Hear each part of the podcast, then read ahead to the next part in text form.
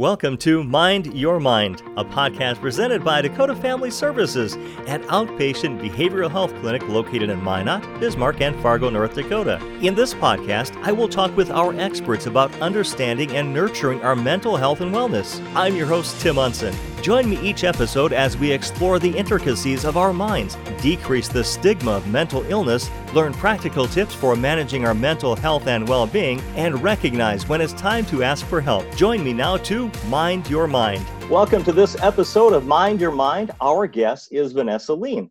Vanessa is a nurse practitioner in Fargo and provides outpatient diagnosis and treatment of psychiatric and behavioral health conditions, as well as medication management to clients of all ages.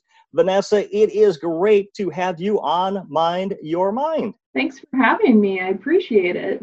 Well, today's topic is teen brain. And before everyone goes into a panic, we'll get to that in just a second because I see teen brain and I'm just like, oh, okay. Before we get to that, the first question out of the gate, why do you do what you do? Well, as a as a nurse practitioner, I, I really have a unique opportunity to help improve the mental health of the patients that I take care of as well as their quality of life. So I can really weigh and treat the impact of mental illness on my patients and really help them function better in society. Another thing that I really find interesting is there's tremendous research happening in neuroscience and scientists are really only beginning to understand the complicated systems of our brains and that they're really learning about how our brains affect our behavior. So psychiatry to me is a very intellectually stimulating field and it's also challenging. So I like it because I knew I would never get bored. That's a great reason of why you do what you do. I love that. Well, today we're going to be talking about the teen brain on Mind Your Mind. So, what changes occur in the brain during adolescence? We're talking about the teen brain. What changes occur and what are the things we need to know? Well, one of the first things that I always start by telling people is that the brain for adolescence does not reach its biggest size until early on in adolescence. So, for girls, that size uh, is around 11 years old when it reaches its biggest size. And for boys, uh, it does not reach its biggest size until the age of 14. So, this difference, though, I tell everyone, does not mean that boys or girls are smarter than one another. It's just a difference in age. Uh, and the brain does not, it, it actually continues to mature even after it's done growing. So the growing is done around that time, but there's still a lot of maturation and changes that are happening. So uh, this goes on until our mid to late 20s, which really surprises people sometimes. And the front part of the brain, which is our prefrontal cortex, is one of the last brain regions that mature. So, this area is responsible for skills like planning, prioritizing, and when it comes to teenagers, that controlling of impulses. Because these skills are still developing, teenagers are more likely to engage in risky behaviors, which we'll talk a little bit about more later. And they just they engage in these risky behaviors, but they might not consider the potential results of those decisions and that's something to consider. And another fact is that the teen brain is really ready to learn and adapt. Uh, it has a lot of what we call plasticity, and that means that it can change, it can adapt, it can also respond to its environment. So, challenging academics or different mental activities and exercises can really help the brain mature and learn. And with all these changes going on, this is a time that we see in our in the field we're working in that many mental disorders can begin to appear during this stage in life. These ongoing changes in the brain along with all the physical and emotional and social changes that occur during the teenage years this really makes the kids vulnerable to a myriad of mental health problems. So these big changes in the brain can explain why adolescence is a time when we see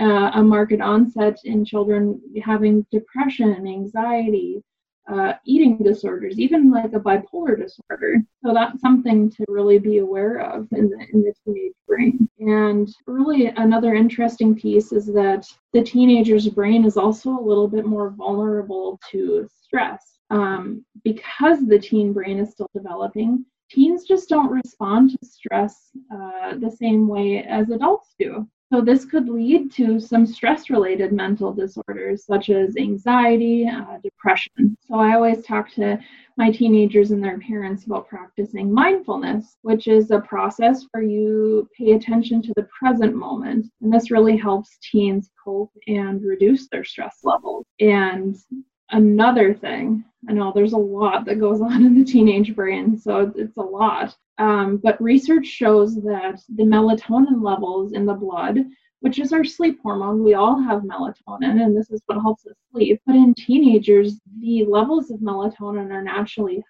higher later at night, and then they drop later in the morning in teenagers than what they do in maybe younger children and adults. So, this difference can possibly explain why your teenagers stay up late at night and then they struggle getting going in the morning. So teenagers really do, for their brains to grow and develop, they need about nine to 10 hours of sleep at night. But most teens don't get enough sleep, and not getting enough sleep can then make it difficult to pay attention and increase those impulsive decisions. And this all probably sounds frightening to everyone, but it's also important to know after talking about all those changes going on that the teenage brain is really a resilient, a resilient thing. Um, it can really handle a lot of things that we may throw at it. So, adolescence is a vulnerable time in general for the brain, but teenagers and most teens in general, they go on to become healthy adults. So, it's not meant to scare you, just to be aware. And some changes in the brain during this important phase of development uh, they actually help protect against long term mental disorders. So, yes, it's a time where we see a lot of increase in mental disorders, but some of the things that happen are also some protective factors. So it's not meant to frighten everyone. Okay, so I can I can imagine as moms and dads are listening and hearing the topic, the teen brain, and then hearing you talk about all those things we need to know. How can we as parents promote and encourage mental wellness in our kids? Yeah, that's a really important piece that I try to talk to parents and, and children about too. And it's easy for, for us as parents to identify a child's physical needs. You know, they all need to be fed and they all need to have clothes and food and water and you know go to bed at a reasonable hour. But but knowing their mental and emotional needs is not always that obvious. Good mental health allows the children to think clearly and develop socially and also learn new skills. One important thing is to really give children unconditional love. A sense of love and security and acceptance should be at the heart of every family life. We all have different families, but we all need that, we all desire that need to felt love and and accepted by our families. And children need to know that love doesn't depend on their accomplishments, whether they do well or do bad, they're loved unconditionally. So mistakes and defeats, they should be expected and accepted. Confidence grows in a home that is full of unconditional love and affection. Uh, another important piece would be to nurture children's self confidence and self esteem. And ways we can do that as parents is by praising them, you know when they were little we encouraged them to take their first steps and and to maybe learn a new game teach them how to ride their bikes. But uh, we want the we want our children to explore to play in a safe area where they can't get hurt. But as, as they get older you know we need to be an active participant in their activities. So parents paying attention to their children and what they're doing helps build their confidence and self-esteem levels it's important too to help set realistic goals with children. Um, young children really need some realistic goals that match their ambitions with their abilities. So, not every kid is going to go on to be a, an Olympian athlete, but some of them that might be a goal and a realistic ambition, but some maybe just want to win the local spelling bee and and that's just realistic for those kids. And another factor for parents is to be honest with their children. Uh, don't hide failures from your children. It's important that they know that we all make mistakes too. And it's reassuring to know that you know we're not perfect. And one of the big things that i just i can never stress enough to parents to help with mental wellness uh, is to teach children positive coping skills coping skills are really important and they are essential to ensure mental wellness. Without them we we just don't we don't thrive. So parents can go a long way in helping their teens feel very emotionally secure by doing this. And that security provides the foundation of mental wellness. At the same time, on that note, it really is important that we help them learn strategies to tackle challenges on their own. You know, we, we're there for guidance and help, but we're not there to, to show them how to do everything. So, by helping children learn and respond to their emotions in a constructive manner at an early on age, parents really empower them to navigate any future emotional struggles that, that come up.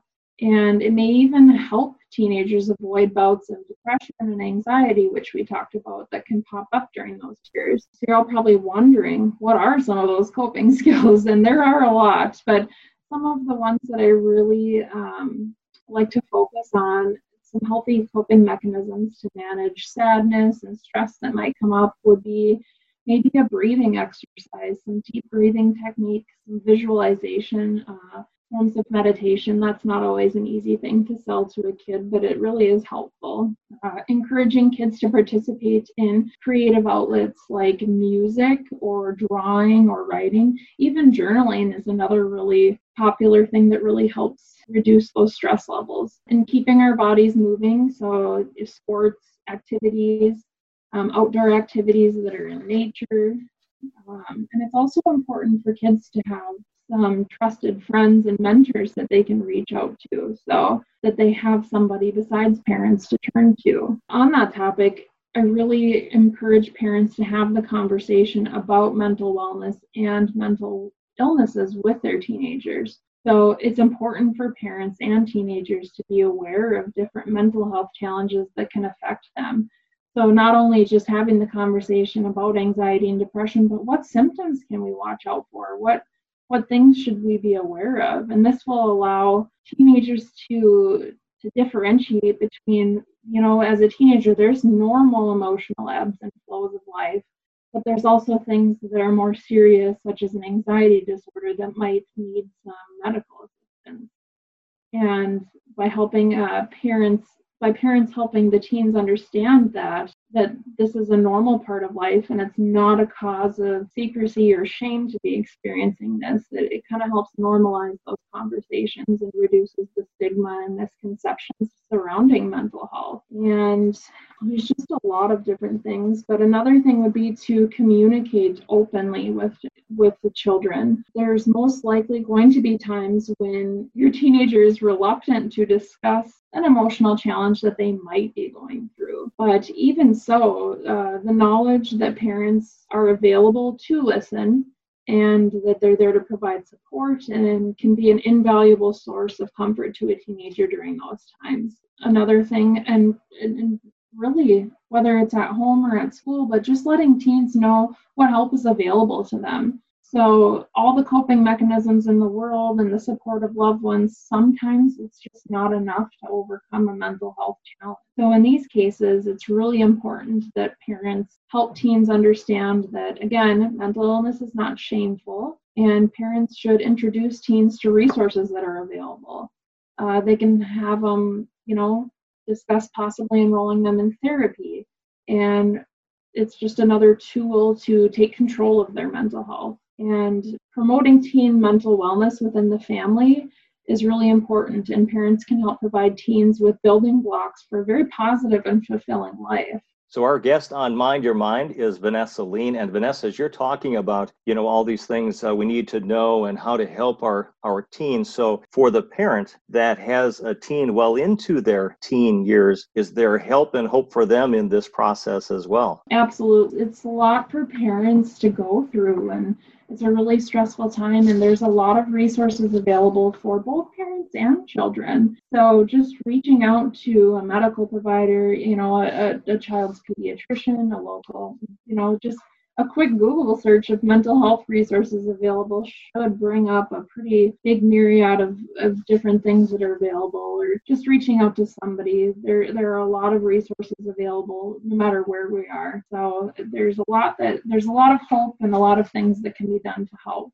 Vanessa, that's a lot of great information, and I know for for parents they appreciate it hearing that there are options. There is hope because often, as I talk with a lot, I'm sure you do as well, talk with parents of teens and the uh, the hair being pulled out and the frustration, and it's like, okay, we, will talk you in and we'll talk you through the process, and it's it's going to be better. But I love to hear you talk about communication, openness, honesty, because as parents, those are the things I think that are the keys that have that great conversation with our kids. As long as we're open, we're honest, and we're communicating, it seems like a great, great starting point. So before I let you go, I do have a final question for you, and that is what do you do to personally mind your mind?